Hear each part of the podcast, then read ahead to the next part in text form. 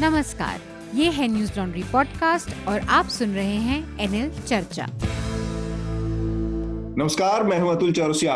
आपका खर्चा आपकी चर्चा हफ़्ता दर हफ़्ता। हम एक बार फिर से लेकर आए हैं न्यूज़ लॉन्ड्री का हिंदी पॉडकास्ट एनएल चर्चा। चर्चा में आज हमारे साथ तीन खास मेहमान हैं। हमारे साथ न्यूज़ लॉन्ड्री के हमारे कॉलमनिस्ट स्तंभकार आनंद वर्धन है। आनंद स्वागत है आपका। आनंद हमसे जुड़ रहे हैं पटना से। नमस्कार नमस्कार। इसके अलावा हमारे साथ हमारे एसोसिएट एडिटर मेघनाथ भी जुड़े हैं। मेघनाथ आपका भी स्वागत है चर्चा में। नमस्ते सर नमस्ते। और इसके अलावा हमारे साथ हमारे मेहमान पत्रकार के तौर पर जुड़ रहे हैं हमसे पहली बार सादिक नकवी। सादिक असम और पूर्वोत्तर के राज्यों से रिपोर्टिंग करते हैं। वहाँ पर बतौर फ्रीलांस जर्नलिस्ट काम करते हैं। तो असम में आई बाढ़ और तमाम वहाँ के हालात के ऊपर हमसे हम चर्चा करेंगे सादिक के साथ। सादिक स्वागत है चर्चा में आपका। नमस्ते अतुल भाई। चर्चा की हम शुरुआत करें उससे पहले जो हम विषय होते हैं उसके बारे में तो वो मेघनाथ एक बार उसके बारे में बता दे कि जल्दी से सरसरी तौर पर कौन कौन से विषय हैं जिस पर हम आज चर्चा करेंगे। आज के हम वैसे तीन इशू में फोकस करने की कोशिश करेंगे। पहला जो है वो है असम के बाढ़ का जो इशू है। हम्म। आपके एक्चुअली काफ़ी हमको रिएक्शंस आए और हमको न्यूज़ लॉन्ड्री में भी काफ़ी रिएक्शंस आए कि हमने भी एक्चुअली आसाम को कवर करने में थोड़ी कमतरता दिखाई है और अतुल सर क्या आपको लगता है ये क्रिटिसिज्म वैलिड था वैसे? Um, ये बिल्कुल वैलिड क्रिटिसिज्म है और ये आ, हम सब लोग मतलब मेन स्ट्रीम मीडिया या नेशनल मीडिया जिसको कहते हैं दिल्ली में जी। एक एक एक बहुत जेन्युइन कंसर्न है इसको लेकर कि उसकी जो कंसंट्रेशन है न्यूज़ कवरेज के लेकर वो दिल्ली और ज़्यादातर हार्टलैंड के जो पाँच छह स्टेट्स हैं नॉर्थ इंडिया तो उस पर ज़्यादा फोकस रहती है ज़्यादातर नब्बे परसेंट से ज़्यादा रिसोर्सेज यहीं पे हैं। उसकी एक वजह भी अलग ही है कि इन सब की कॉन्सेंट्रेशन इसी इलाके में है हेडक्वार्टर से हम्म। लेकर तमाम चीज़ें। पर वो वजह मतलब कोई तर्क नहीं है कि हम आ, कवर ना करें खबरों को। जी बिल्कुल। और वही और आपका हमने क्रिटिसिज्म सुना है इसलिए हम आज आ, हमारे गेस्ट जो है वो इस पर बात करेंगे। और असम का मैं थोड़ा सा सिचुएशन ब्रीफ में अभी बता देता हूँ कि अभी ये जो फ्लड है ये वेस्ट बंगाल बिहार और मेघालय के लोगों को भी अफेक्ट कर रहा है। चौबीस लाख लोगों को अनुमान अनु, अनुमान से 24 डिस्ट्रिक्ट्स में ये इफ़ेक्ट पड़ रहा है कुछ चौवालीस हज़ार लोग चार सौ से ज़्यादा रिलीफ कैंप्स में हैं हम्म। और नब्बे परसेंट से ज़्यादा काजीरंगा नेशनल पार्क सबमर्ज हो चुका है हम्म। और एनिमल्स का भी रेस्क्यू शुरू है लोगों का भी रेस्क्यू शुरू है ये पंद्रह जुलाई तक का रिपोर्ट आया है हम्म। तो इसके बारे में हम बात करेंगे और इसके अलावा उत्तर प्रदेश में जो लॉ एंड ऑर्डर सिचुएशन है वो बद से बदतर होती जा रही है। पिछले हफ़्ते हमने वो विकास दुबे के बारे में बात किया और आई थिंक ये भी थोड़ा सा कंटिन्यूएशन होगा उससे क्योंकि 35 हम्म। साल के जर्नलिस्ट विक्रम जोशी की हत्या कर दी गई है। उनका उनकी हत्या एक कुछ आदमियों ने की जो उनके नीस को हरास कर रही थी ऐसे पुलिस बोल रही है। तो ये इसका इन्वेस्टिगेशन चालू है वो भी हम उसके बारे में बात करेंगे। और just in general Uttar Pradesh की लॉ एंड ऑर्डर सिचुएशन इतनी खराब क्यों है इस पर भी हम थोड़ा सा चर्चा करेंगे। बिल्कुल। um, और इसके अलावा तीसरा जो सब्जेक्ट है जिस पर हम बात करने की कोशिश करेंगे वो है प्रशांत भूषण को लेकर। um, प्रशांत भूषण को सुप्रीम कोर्ट ने वेडनेसडे को एक नोटिस भेजा है। उनसे एक डिटेल्ड रिस्पांस मांगा है और ये सो मोटो नोटिस है। सुप्रीम कोर्ट ने खुद डिसाइड किया कुछ ट्वीट्स को लेकर। और सुप्रीम हम्म। कोर्ट का कहना है कि प्रशांत भूषण का जो ये ट्वीट था वो it is a part of destruction of India democracy. यानी कि भारत के गणतंत्र को डिस्ट्रॉय करने के के तौर पे ये ट्वीट हाँ। किया गया था और ये पिछले छह साल से होता रहा है ऐसे ऐसे ऐसे सुप्रीम कोर्ट का कहना है तो इसके बारे में भी बात करेंगे कि बेसिकली ये सुप्रीम कोर्ट का चल क्या रहा है एग्जैक्टली exactly? मतलब कभी कभी तो मुझे समझ में नहीं आता है तो आई थिंक आनंद इस पे बहुत लाइट डाल पाएँगे इसके अलावा सर थोड़े से इधर उधर की न्यूज़ जो जल्दी से मैं बता दूँ आज राजस्थान हाईकोर्ट जो कि फ्राइडे है उस पर वो डिस्कालिफिकेशन पिटिशन पे उसका हियरिंग होगा और वो जो अठारह डिसिडेंट्स जिन्होंने वो डिस्कालिफिकेशन नोटिस चैलेंज किया था सचिन पायलट भी हम्म। उनका आज फैसला हो जाएगा तो वो अभी तो हम फ़िलहाल ग्यारह बजे शुरू कर रहे हैं सुबह तो आई थिंक हियरिंग ऑलरेडी शुरू हो चुकी है पर हम इसके बारे में अगले हफ़्ते शायद बात करेंगे हम्म। ऊपर से सुप्रीम कोर्ट ने विकास दुबे दुबे एनकाउंटर को लेकर उत्तर प्रदेश गवर्नमेंट को नोटिस भेजा है और उनसे उनसे एनआईए सॉरी उनसे जस्टिफिकेशन मांगा है कि वो कैसे इंसिडेंट हुआ एक्सेट्रा वो भी एक न्यूज़ है। वो एक्चुअली हम उत्तर प्रदेश के न्यूज़ में भी कवर करेंगे। Yes yes. तो एक तो वैक्सीन का मामला है कि ऑक्सफोर्ड में वो ह्यूमन ट्रायल शुरू हो गए हैं। एक इंटरेस्टिंग चीज़ है कि एम्स में भी एक को वैक्सीन को लेकर ह्यूमन ट्रायल की प्रक्रिया शुरू होने वाली है। तो ये कुछ पॉजिटिव साइंस हैं कि जल्दी ही कोरोना से निपटने के कुछ हमारे पास। साइंस आएँगे। हाँ फुल पुख्ता कुछ हथियार होंगे। हम शुरुआत करें सबसे पहले मेरे ख्याल से तो जो असम की बाढ़ है असम के अलावा बिहार की भी बाढ़ है और हमारे साथ आनंद भी हैं पटना से और आनंद, पटना और बिहार की बाढ़ के बारे में भी बता सकते हैं, जो कोसी का इलाका है, वो भी कहा जाता है अभिशप्त है हर साल बाढ़ के लिए। और दूसरी तरफ़ असम है, जहाँ पर ब्रह्मपुत्रा को, की बाढ़ हर साल वहाँ पर एक तांडव मचाती है। तो छोटा सा एक आंकड़ा मैं दे के और फिर सादिक से वहाँ के हालात के बारे में जानना चाहूँगा।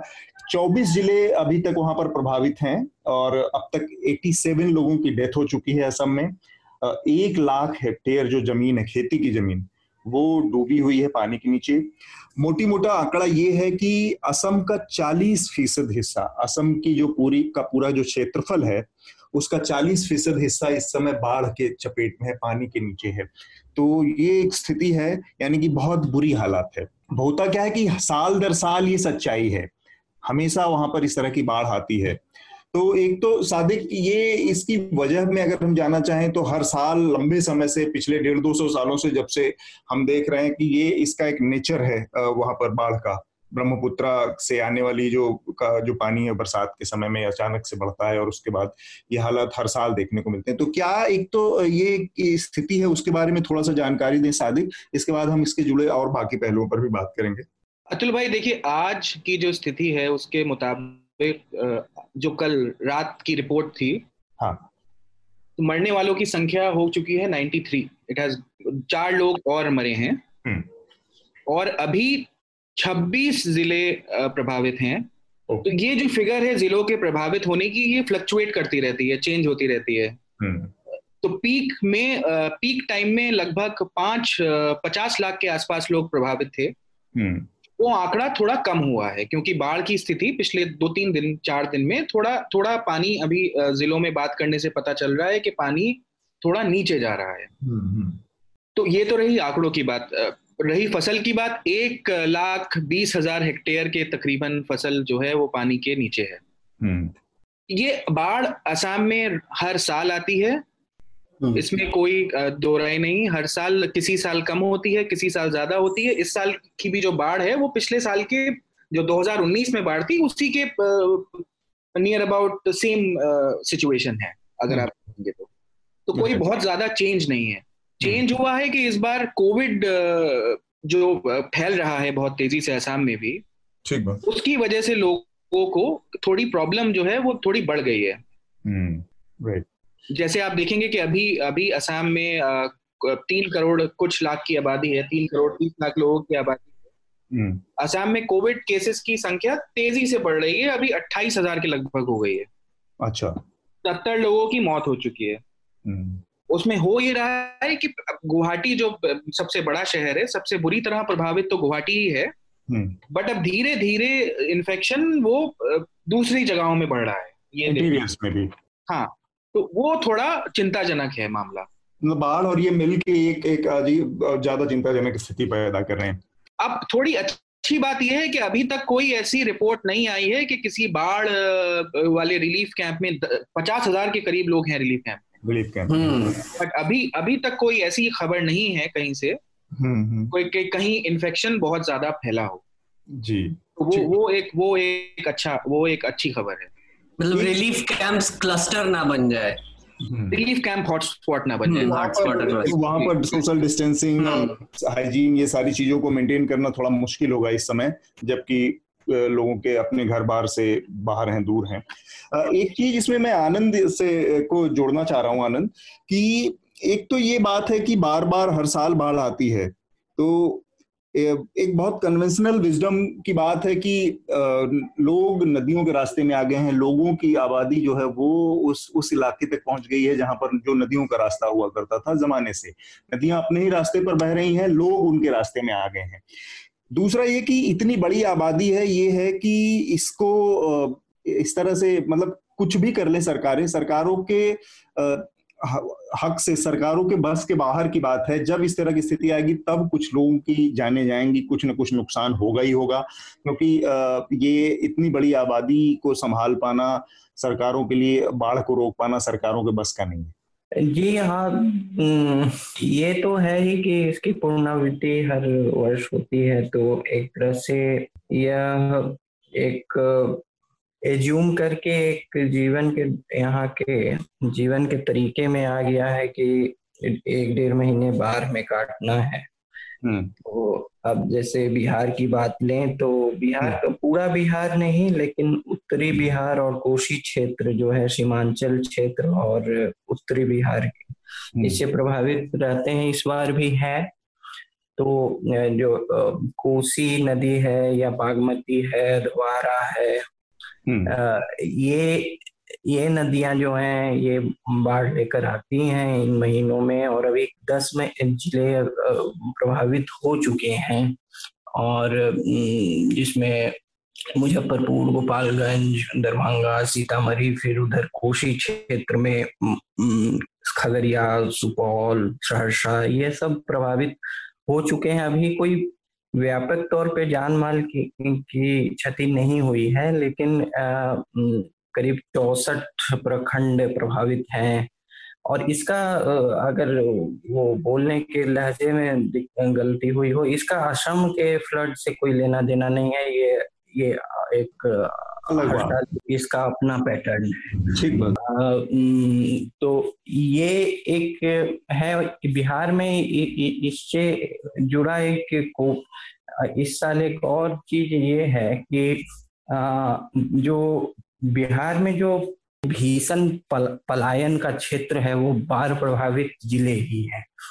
जो मगध मगध क्षेत्र है जो गंगा का इलाका है वहाँ से पलायन कम होता है अगर तुलनात्मक दृष्टि से देखें लेकिन हम्म। बाढ़ प्रभावित जिलों से ज़्यादा होता है अच्छा। और क्योंकि करीब दो अढ़ाई महीने जो कृषि से जुड़े जुड़े मजदूर हैं उनको कोई काम नहीं मिलता है और उनमें पलायन की प्रवृत्ति ज़्यादा होती हम्म। तो इस बार चूँकि रिवर्स माइग्रेशन हुआ है और कई लोग वापस आ गए हैं इसलिए अब जो अगर स्थिति अभी तो शुरुआत हुई है अगर अगले कुछ हफ्तों में यह स्थिति बिगड़ती है हम्म। बाढ़ की तो अब इस बार जो है पॉपुलेशन का प्रेशर और भी ज़्यादा है हम्म। क्योंकि जो पलायन वाले मजदूर थे उनके उनके परिवार थे वो वापस आए हैं और और दूसरी बात है कि अभी हालाँकि वो कृषि रोज़गार की तलाश में है। अभी उनके आय के साधन भी कम हैं और सरकारी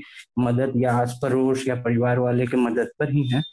तो हम्म। एक इसके साथ एक आपदा के साथ साथ इससे से एक सामाजिक और आर्थिक जो है इसका आयाम भी जुड़ जाएगा इस बार मुझे लग रहा है। ठीक बात। एक और चीज़ इसी में आनंद जोड़ दूँ मैं क्योंकि जो जिसका इशारा सादिक ने किया वहाँ पर कि कोविड से स्थितियाँ और ध्रुव हो गई हैं जटिल जटिल हो गई हैं। बिहार के मामले में हम देख रहे हैं कि अब बड़े तेज़ी से वहाँ पर पैर पसार रहा है कोविड का संक्रमण। हम्म। बड़े हॉस्पिटल्स की दुर्दशा सामने आ रही है। तमाम विजुअल्स हम देख रहे हैं ये वो और नंबर्स भी बढ़ रहे हैं। पटना में बहुत बड़ी संख्या में लोग मिल रहे हैं। तब ये यहाँ पर इससे जुड़े स्थितियाँ इससे जुड़ के क्या और किस तरह की स्थिति पैदा हो रही है कोविड और बाढ़ वाले इलाके में? मैं ये कहूँगा कि जो शुरुआती जो एक दो महीने हैं उसमें बिहार जो है थोड़ा भाग्यशाली रहा अभी भी अभी भी जो है अगर तुलनात्मक दृष्टि से देखें तो उस अनुपात पे नहीं है जितना पहले जो बहुत सारे दूसरे राज्यों में था लेकिन चूँकि पहले के तुलना में अब जो है संख्या काफ़ी ज़्यादा है हम्म। तो इसके कारण एक ऐसा ऐसा लग रहा है लेकिन एक और भी है कि अभी लोगों का यहाँ मानना है कि जो अनलॉक की प्रक्रिया शुरू हुई जिस समय हम्म। उस समय सब उस समय और ज़्यादा सख्ती की यहाँ ज़रूरत थी क्योंकि ये ट्रेन ट्रेन से आना लोगों का फिर उस समय जो रिवर्स माइग्रेशन हो रहा था और वगैरह ठीक उसी समय अनलॉक की ही प्रक्रिया शुरू हो गई। हम्म। और और करीब जो नए संक्रमित केसेस आने शुरू हो गए उस समय कई बार इकहत्तर से बहत्तर प्रतिशत जो है वो माइग्रेंट जो वापस आ रहे थे उसमें था और उसी समय अनलॉक भी हो गया। तो कई लोग इसको कोरिलेट करके देख रहे हैं यहाँ यहाँ के अखबारों में भी के विश्लेषण में भी ये ये आलोचना भी आ रही है कि अनलॉक की यहाँ टाइमिंग गलत थी अच्छा। और और दूसरी बात है कि पटना चूँकि बिहार का एकमात्र जो है बड़ा शहर होने के कारण हाँ। यहाँ के ऐसे ही चरमराए स्वास्थ्य व्यवस्था पर बहुत ज़्यादा प्रेशर है और हम्म। यहाँ जो शहरी जो मरीज़ हैं यहाँ के वो तो हैं लेकिन कम है और दूसरे जिलों से आए हुए मरीज़ जो हैं बिहार के अन्य जिलों से वो ज़्यादा वो ज़्यादा है और उनका जो दबाव जो एक पहले से ही लचर व्यवस्था है उस पर पड़ा है उसके कुछ फिर विकृत दृश्य जो है आ रहे हैं मीडिया में। ठीक बात। मेघनाथ जी। बाधो बड़ ये बाढ़ को लेकर एक बड़ी स्थिति ये थी कि मतलब जो आधुनिक वो मॉडर्न सिविलाइजेशन में एक बड़ा इलाज बताया गया था बड़े बड़े बाँध बनाने का और उनके ज़रिए बाढ़ को रोकने की बातें कही गई हमने स्कूलों में भी पढ़ा कि बाँध हमारे विकास के नए मंदिर होंगे हम्म। और बड़े बड़े बांधों का जब आज़ादी के बाद नेहरू जी ने वो किया तो उन्होंने भाखड़ा नंगल और रिहन डैम के उद्घाटन के मौके पर कहा कि आधुनिक भारत का मंदिर है हम्म।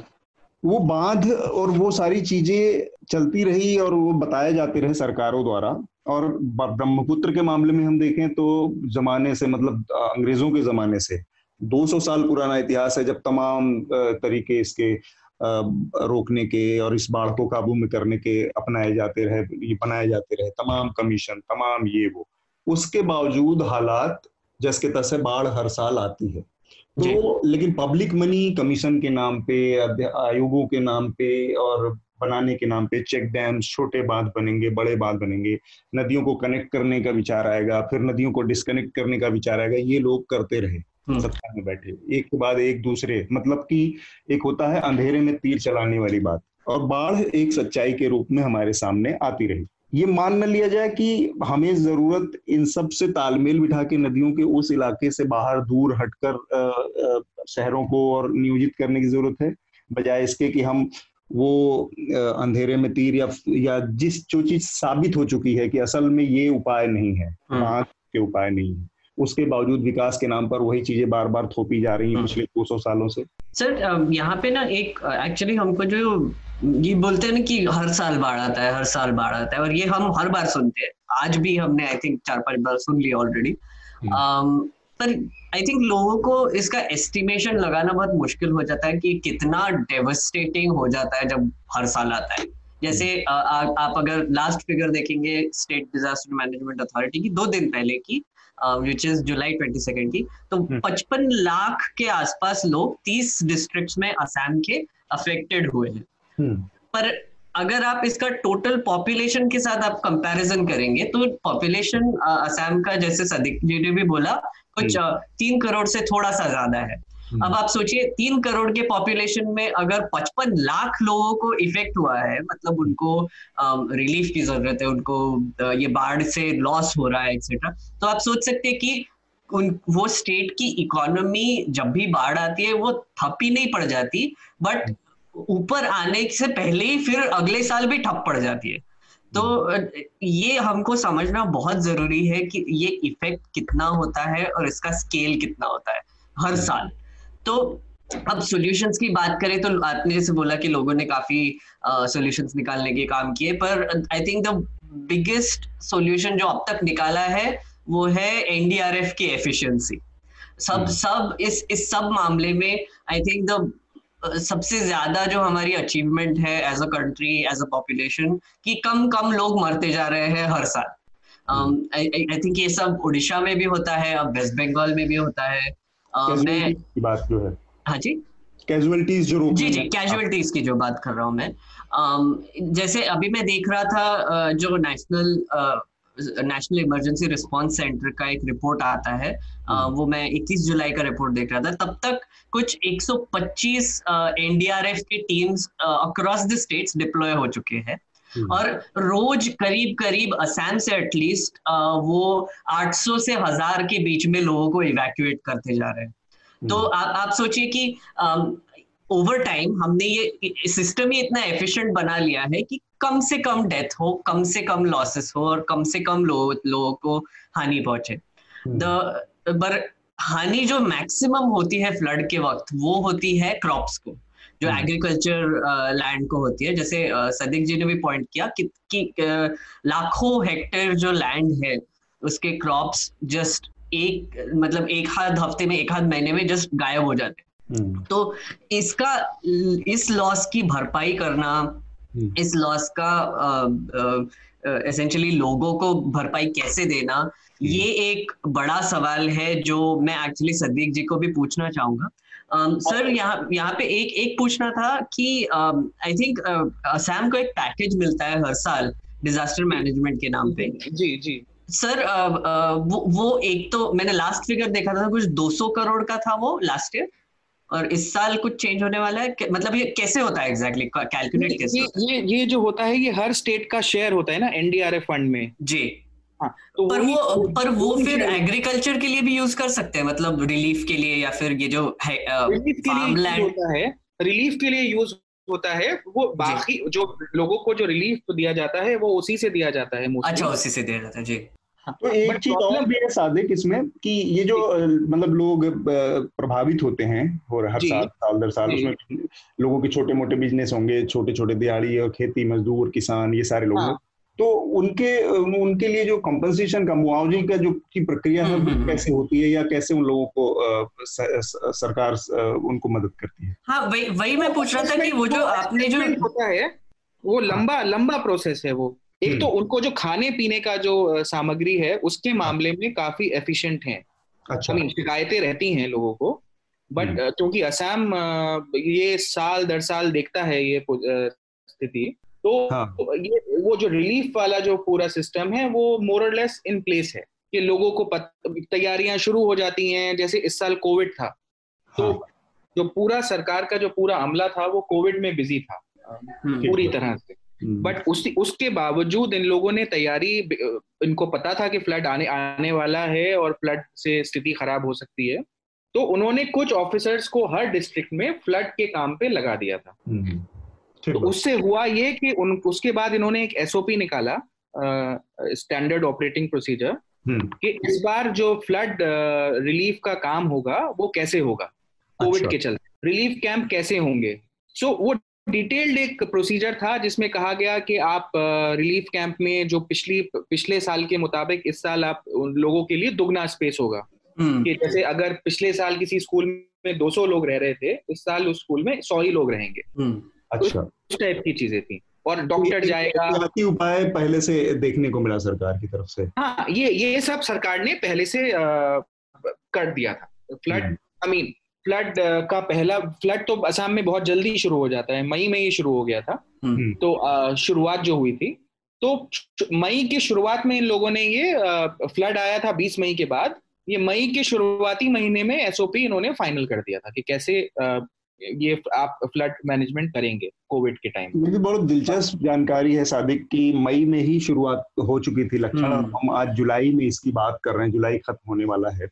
आनंद ये जो स्थिति है नेशनल मीडिया की कि हम तमाम मतलब पूर्वोत्तर हुआ या साउथ बहुत डीप साउथ हुआ या कश्मीर हुआ इस तरह वहाँ से जुड़े मुद्दे एकदम जब हद से पार हाथ से निकल जाते तब जाके मीडिया की का ध्यान जाता है उधर। ये इस पर आपकी टिप्पणी चाहिए मुझे। ये तो है ही और ये कोई राष्ट्रीय मीडिया कर कर ऐसा मैं नहीं मानता कि भारत में ऐसी कोई चीज़ है वो खबरों की जो आ, जो सीक्वेंसिंग है अगर उसको देखें जो तो पारंपरिक तरीका जो था न्यूज़ हम्म। एजेंसियों से लेकर या फिर अपने ही जो है न्यूज़ गैदरिंग नेटवर्क से लेकर तो वो जो तरीका है था अभी भी जो दिन भारत में क्या हुआ है उसका सेंस लेने के लिए आपको पंद्रह मिनट का जो है आकाशवाणी का समाचार सुनिए या दूरदर्शन पर सुनिए तो आपको मोटा मोटी एक आइडिया होगा कि अच्छा ये ये महत्वपूर्ण चीज़ें हुई हैं। मुझे नहीं तो जैसे कि ऑल इंडिया रेडियो का अगर पंद्रह मिनट का बुलेटिन होगा तो वो असम का जो फ्लड कभी मिस नहीं करता है हम्म। और दूरदर्शन भी नहीं मिस करेगा एक जो पारंपरिक है कि क्या नेशनल और क्या इंटरनेशनल न्यूज़ है तो ये जो महत्व देने न्यूज़ सेंस जो है महत्व देने की सीक्वेंसिंग है वो पारंपरिक जो चली आ रही थी वो आ, कुछ अखबार भी हैं जो उसको तरह से, लेकिन अब चूँकि फ्रंट पेज की डिज़ाइनिंग ही ऐसी हो गई है, जैसे कि हिंदू जो है, वो प्रतियोगी परीक्षाओं में छात्रों में लोकप्रिय है, शायद उससे या कुछ से कई बार उसका जो है फ्रंट पेज उस तरह से सिक्वेंसिंग नेशनल न्यूज़ का करता है। लेकिन ऐसे जो है कई कारणों से क्या महत्वपूर्ण है क्या नहीं है वो संपादकीय निर्णय होते हैं।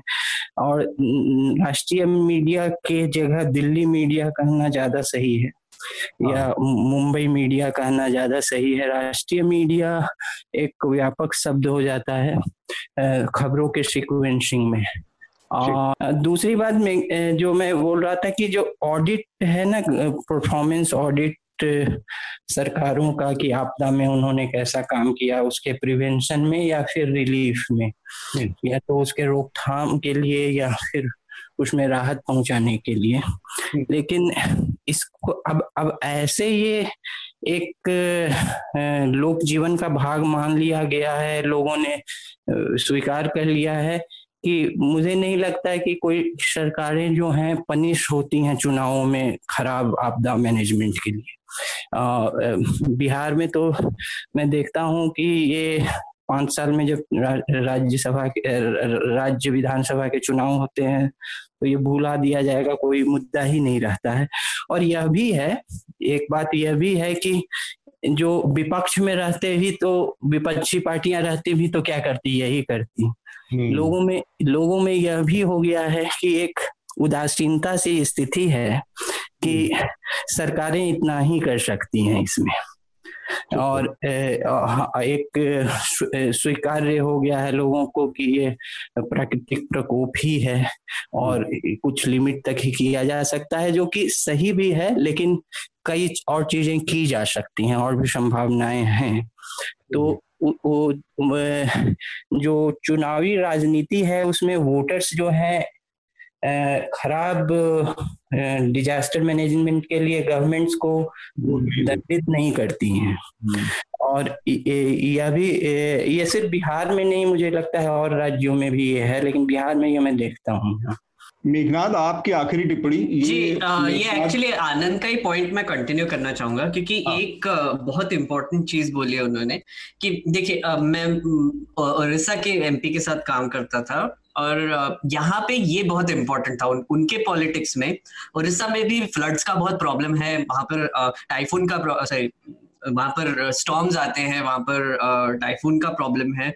तो फिर हरिकन का प्रॉब्लम है सॉरी तो ऐसे सिचुएशन में होता क्या है कि एक हाथ हरिकेन आ गया जस्ट इलेक्शन से पहले स्टेट इलेक्शन से पहले तो पॉलिटिशियंस जो भी है, उनको वो बहुत खुश हो जाते हैं। क्योंकि उनको एक मौका मिल जाता है कि एफिशिएंटली वो डिजास्टर मैनेजमेंट करके स्टेट डिजास्टर मैनेजमेंट और national disaster management mechanisms use करके, लोगों की जान बचा के, उनका प्रॉपर्टी बचा के, उनका लॉस कम करके इजीली उनको वोट्स मिल जाते हैं। तो फिर अवसर दो जी एग्जैक्टली एग्जैक्टली वही है। और फिर उसके अलावा कुछ भी हुआ हो उन्होंने कितना भी करप्शन किया हो उन्होंने कितना भी घटिया काम किया हो चार पाँच साल के लिए वो सब इग्नोर हो जाता है। बस ये एक इंसिडेंट की वजह से कि नहीं नहीं नवीन पटनायक ने मेरी जान बचाई तो फिर मैं इनको फिर से वोट दूँगा। तो ये एक बहुत ही like I think known political tactic भी बोल सकते हैं या फिर जिस पॉलिटिकल रियलिटी भी बोल सकते हैं जैसे आनंद ने बोला। Um, और और एक लास्ट चीज़ मैं ऐड करना चाहूँगा जो कि मीडिया के बारे में uh, बोल रहे थे। Um, हमारा जो मीडिया है वो आई थिंक अभी ऐसे सिचुएशन में पहुँच गया है कि काफ़ी चीज़ें नॉर्मलाइज होने लगी है। तो ये फ्लड तो ऑब्वियसली नॉर्मलाइज हो ही चुका है जैसे हम भी बोल रहे हैं कि हर साल आता है हर साल आता है हर साल आता है। तो फिर ये भी हो जाता है कि जैसे दूरदर्शन इसको छोड़ के जो दिल्ली मीडिया है वो बोलता है हर साल ही तो आता है तो फिर और नया क्या ही दिखाएँगे और मतलब ये फिगर पढ़ के क्या ही करेंगे मतलब होता ही क्या है इसमें एग्जैक्टली exactly. और ऊपर से आई थिंक इस साल और कम कवरेज है क्योंकि कोविड का सिचुएशन है रिपोर्टर्स बाहर निकलने में हिचकिचा भी रहे हैं हम्म। और वैसे काफ़ी मीडिया मीडिया हाउसेस में ले ऑफ्स भी हुए हैं काफ़ी और ले जो हुए हैं वो ब्यूरोज में हुए हैं। तो I think north east bureaus south southern bureaus ऐसे ब्यूरोज काफ़ी शटडाउन भी हो चुके हैं। तो वो भी एक रीजन हो सकता है कि इस बार स्पेशली मीडिया का कवरेज उधर तक नहीं जाता हालाँकि ये इस बार की स्थिति है नहीं ना लेकिन जैसे नॉर्थ ईस्ट बाकी स्टेट्स को लेके उदासीनता जो है मीडिया हम्म। की हम्म। वो लंबे समय से है ये कोई नई बात ये तो सही है ये तो सही है। लंबे समय से मैंने एक मैंने एक पैनल किया था तीन हफ़्ते पहले ये मीडिया रंबल कर्टन रेजर के लिए इसी चीज़ पर किया था कि नॉर्थ ईस्ट के जो नॉर्थ ईस्ट के जर्नलिस्ट थे मेरे पैनल पे कलमा पाल कर्मा पाल जो से हम्म। लेके पेट्रिशिया मुखिम हम्म। उन्होंने भी यही बोला कि हम हर साल बोलते रहते हैं कि अरे मीडिया इग्नोर करता है मीडिया इग्नोर करता है मीडिया इग्नोर करता है पर हम ये नहीं बोलते कि वहाँ के इंडिपेंडेंट मीडिया को फॉलो कीजिए जैसे कर्मा ने एक ईस्ट मोजो डॉट कॉम करके वेबसाइट शुरू किया है अब वो डॉक्यूमेंट्रीज बना रहे हैं नॉर्थ ईस्ट के प्रॉब्लम्स पर। या असम ट्रिब्यून है वहाँ के लोकल बहुत सारे शिलोंग टाइम्स है जो जिनकी वेबसाइट भी है वो भी रिपोर्टिंग करते हैं। तो ऐसे काफ़ी अभी नॉर्थ ईस्टर्न डिसेंट्रलाइज्ड वेबसाइट्स भी आ चुके हैं जो आपको मदद करेंगे वहाँ के इवेंट्स को ट्रैक करने में। सादिक आप कुछ कह रहे थे? जी मैं कह रहा था कि ये उदासीनता का एक रीजन ये भी है कि जो फ्लड की रिपोर्टिंग आई मीन उदासीनता नहीं कि फ्लड के बारे में जो लोगों के जो मिसकंसेप्शन है उसका एक रीजन ये भी है कि जो रिपोर्टिंग है वो इवेंट के बियॉन्ड नहीं जाती है yes. कि फ्लड हुआ hmm. उसके बारे में रिपोर्ट किया 300 वर्ड की रिपोर्ट आई कि इतने लोग प्रभावित हैं इतने लोग मरे यहाँ तक कि लोगों उन जो लोग प्रभावित हैं उन लोगों से भी बात नहीं होती है कभी कभी hmm.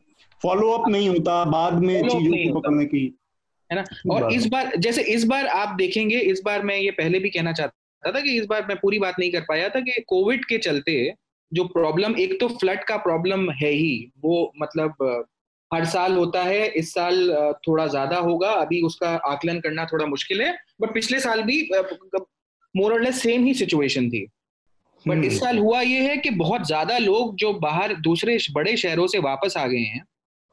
और वो मोर वो वो लोग अपने अपनी जो अपने जो लोकली वो लोग डिपेंडेंट काम ढूंढ रहे थे और यू नो खेत खेती मजदूरी तो वो बुरी तरह प्रभावित हो गए हैं। ठीक बात।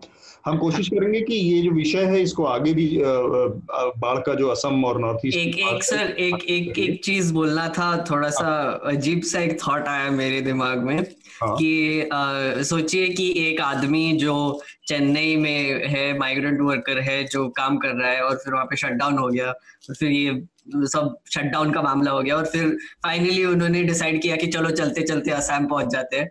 जाते चलते चलते असम पहुँच गए और वहाँ पर बाढ़ आ गई।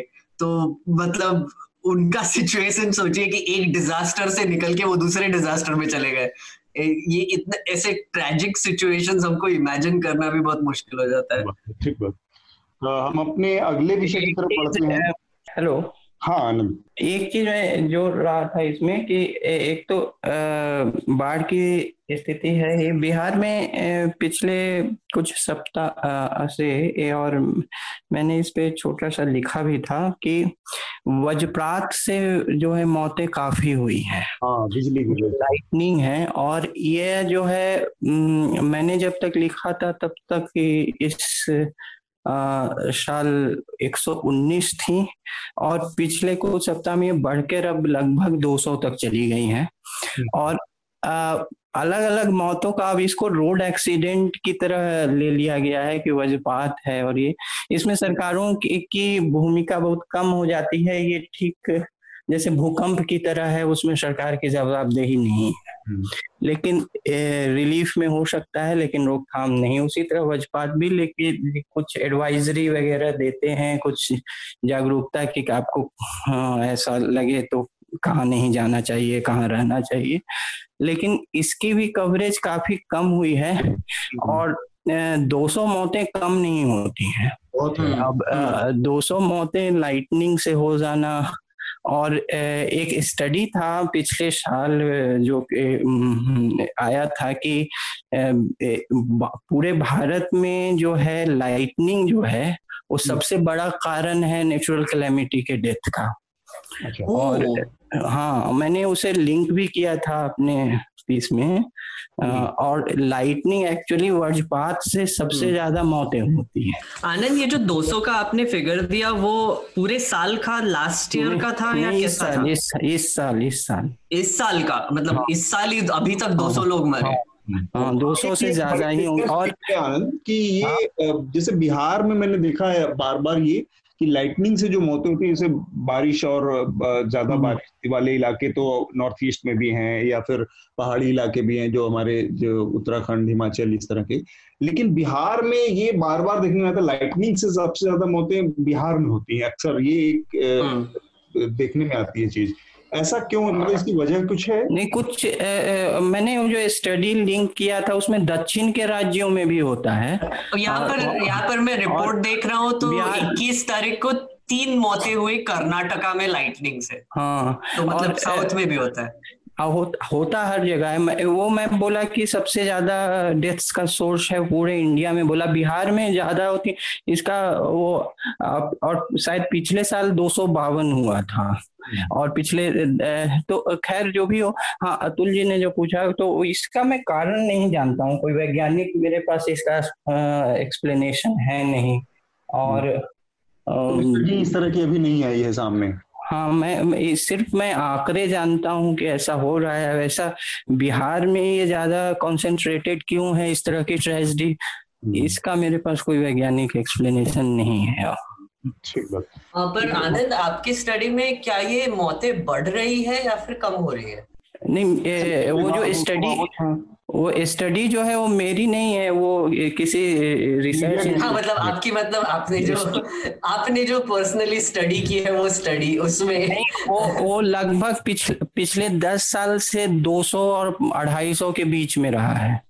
लगभग ये आंकड़े रही है, रहे हैं कभी 180 200 250 हर साल लाइटनिंग से। तो हम अपने अगले विषय की तरफ़ बढ़ते हैं अब जो कि उत्तर प्रदेश में जो कानून व्यवस्था की स्थिति है, उससे जुड़ी घटना, जैसा कि आप सब लोगों ने देखा भी होगा एक सीसीटीवी फुटेज आया सामने गाजियाबाद ज़िले से, उसमें एक पत्रकार थे विक्रम जोशी उनकी हत्या कर दी कुछ लड़कों ने और वो वीडियो में दिखता है उन्हें गोली मारते हुए। उसमें घटना के बारे में ये बताया जा रहा है कि विक्रम जोशी की भतीजी थी जिसको वो लड़के छेड़ रहे थे। इस मामले में उनसे कहा सुनी हुई विक्रम जोशी की उन लड़कों से और उन्होंने इस मामले को पुलिस में भी दर्ज कराया। इसके बावजूद पुलिस उस मामले में चार पाँच दिन तक कुछ नहीं किया उसने। मारपीट हुई और वो धमकी और इसमें, इसके बाद इस घटना ने इस रूप में अंजाम लिया। उत्तर प्रदेश में जो लॉ एंड ऑर्डर की सिचुएशन है जो ये पूरी कानून व्यवस्था की स्थिति है इसकी पिछले एक हफ़्ते के दौरान ही अगर देखें हम तो चार पाँच घटनाएँ हैं। ये एक तो आपने विकास दुबे की पूरी स्थिति देखी कि किस तरह से विकास दुबे ने इस पूरे मामले में आ, को निपटाया गया पुलिस द्वारा उनकी उनका जो एनकाउंटर हुआ। और उसका दूसरा जो पहलू है उसमें कि आम आदमी की जो पूछ है आम आदमी की जो कानून और न्याय व्यवस्था तक पहुँच है उसकी जो बुरी स्थिति है उत्तर प्रदेश में, उसकी तीन चार घटनाओं से पुष्टि, और ये सारी तीन चार जो घटनाएँ हैं उसमें, उसे मैं पिछले ही हफ़्ते की हैं, इसलिए मैं उसका ज़िक्र कर रहा हूँ। एक तो ये है कि जो दो महिलाओं ने मुख्यमंत्री के आवास के सामने, मुख्यमंत्री के दफ्तर के सामने, लोक भवन और विधानसभा के ठीक सामने आत्महत्या कर ली, ये भी पिछले हफ़्ते की, लखनऊ की घटना है ये। उनकी जमीनों पर दबंगों ने कब्जा कर लिया था। आर्मी में एक जवान था, उसके पिताजी की, उसके पड़ोसियों ने हत्या कर दी मार के। वो उसका एक वीडियो वायरल हुआ जिसमें वो कह रहा मैं देश की रक्षा करता रहा लेकिन यहाँ का पुलिस प्रशासन मेरे परिवार की रक्षा नहीं कर पाया। इटावा से इसी बीच में एक वीडियो आया वहाँ पे एक लड़की को कुछ लड़के आस पड़ोस के छेड़ रहे थे। उसके माँ बाप पुलिस के पास गए शिकायत करने। पुलिस ने उनको ही रात भर दो, दो दिन के लिए जेल में डाल दिया और लड़की वहाँ पे बैठ रही। उसके बाद उन लड़कों ने जो छेड़ते थे उसके घर पे हमला बोल कर अकेली लड़की के साथ मारपीट की और तमाम बातें। एक वीडियो गाजियाबाद से इसी हफ़्ते का है सोलह तारीख का सोलह जुलाई का। जिसमें एक दुकानदार अपनी दुकान पर कामकाज कर रहा था और एक लड़का सामने से आता है बिना नकाब किए। सीधे उसने तमंचे से, तमंचे को सीने पर सटाया, गोली मारी और बिना किसी हिचक के, बिना किसी हड़बड़ाहट के पलट के चला गया। ये स्थिति है उत्तर प्रदेश में लॉ एंड ऑर्डर की। और मुख्यमंत्री का सबसे प्रिय जो जुमला है, सीधे मार देंगे, ठोक देंगे, उनको औकात दिखा देंगे, उनसे ये कर लेंगे। ये स्थिति है। तो मैं जानना चाह रहा था सबसे पहले आनंद की लॉ एंड ऑर्डर की जो स्थिति है उत्तर प्रदेश और बिहार इस मामले में अभिशप्त है? यहाँ पे सरकारें बदलती रहती हैं कानून व्यवस्था की स्थिति जस की तस बनी रहती है। देखिए कोई भी कालखंड उठाकर ले लीजिएगा दो अढ़ाई महीने का तो आ, एक कोई जो है सिग्नेचर जो है कांड हो जाता है। जिस जिसके बाद जो है फोकस ज़्यादा हो जाता है तो आप उठा के जैसे पिछले कुछ समय का देख लीजिएगा, कोई कालखंड का उत्तर प्रदेश हो, बिहार हो या कई राज्य ऐसे हैं, जिसमें अभी से ही नहीं, कई कई सालों से। ऐसे उठा के देखिएगा तो इस तरह की घटनाएँ हैं। और दो तीन चीज़ें इसमें हैं। पहला है कि जो आपने कहा कि सरकारें कोई भी हों, जो क्राइम सिंडिकेट्स हैं क्राइम सिंडिकेट्स हैं ये तो जो घटना अभी हुई है ये जिसे जो है क्षेत्रीय भाषा में कहें तो छुट भइयों का काम है कोई बड़ा क्राइम सिंडिकेट का भी काम नहीं है हम्म। तो आ, लेकिन जो क्राइम सिंडिकेट्स हैं वो नहीं बदलते हैं वो रहेंगे वो रहते हैं वो ये सरकार हो वो सरकार हो क्योंकि पेट्रोनेज का ऐसा सिस्टम है हम्म। कि वो एक भाग बन गया है। मतलब पूरे मतलब एक तरह से सामाजिक व्यवस्था का ही भाग बन गया है व्यवस्था का तो बनी गया है कम से कम। हाँ और ऐसा भी है कई बार कि लोगों को अगर कैपिटल जो एकुमुलेटेड है उसके बाहर जाने का और साधन नहीं है तो अपराध भी एक कैपिटल जो है एकुमुलेशन का साधन है। अगर निवेश के और साधन नहीं है तो अपराध भी एक साधन है। या तो एकट करो, या उस, एक इन्वेस्ट करो, और वो भी रिटर्न्स देगा। तो कई बार जो है, वो एक ऐसे समाज को भी दिखाता है, जिसमें कैपिटल आउटलेट के बहुत साधन है नहीं। हम्म। और और इसलिए वो सिंडिकेट्स जो हैं, सामाजिक राजनीतिक व्यवस्था का एक भाग बन गए हैं। बिहार, उत्तर प्रदेश, उस कोई भी पार्टी की सरकार आए जाए, उससे उसको नहीं मतलब। लेकिन फिर भी इस पे हाथ पे हाथ तो बैठे नहीं रहा जा सकता है। टफ मैंने कहा है कि जो efficient policing essentially tough policing होती है, लेकिन टफ पुलिसिंग कहने से नहीं होती है। वो वो एक बहुत ही जो है 24 घंटे का सक्रिय कार्य है बहुत जिम्मेवारी का कार्य है हम्म। और वो जो पुलिस नेतृत्व है जो आधिकारिक स्वायत्तता है पॉलिटिकल इंटरफेरेंस ना हो पुलिस ऑफिसर्स खुद भी काफ़ी मोटिवेटेड हों जो कि कई चीज़ें हैं अब उसमें एक भ्रष्ट तंत्र में जो आसपास जो सहयोगी हैं या जिन तंत्र से आप और जिन कर्मचारियों से आप काम लीजिएगा। उनमें एक आलस, एक रौब या सरकारी नौकरी का एक आलस और एक रॉब आ गया है या पैसा कमाने का साधन हो गया है। उस बीच उस तरह की एफिशिएंसी लाना और अलर्टनेस लाना और एक दूसरा पहलू ये है कि सभी क्राइम सच्चाई ये है अगर यथार्थवादी ढंग से देखें तो प्रिवेंट नहीं हो सकता है। सभी तरह की क्राइम प्रिवेंट नहीं हो सकती है लेकिन कुछ हो सकती है कुछ नहीं लेकिन उस पर एक्शन क्या है? उस पर अगर आपके पास कंप्लेन आया तो आपका एक्शन क्या है? यह ज़रूर पुलिस के हाथ में है। और वही इसी का ज़िक्र कर रहे थे हम।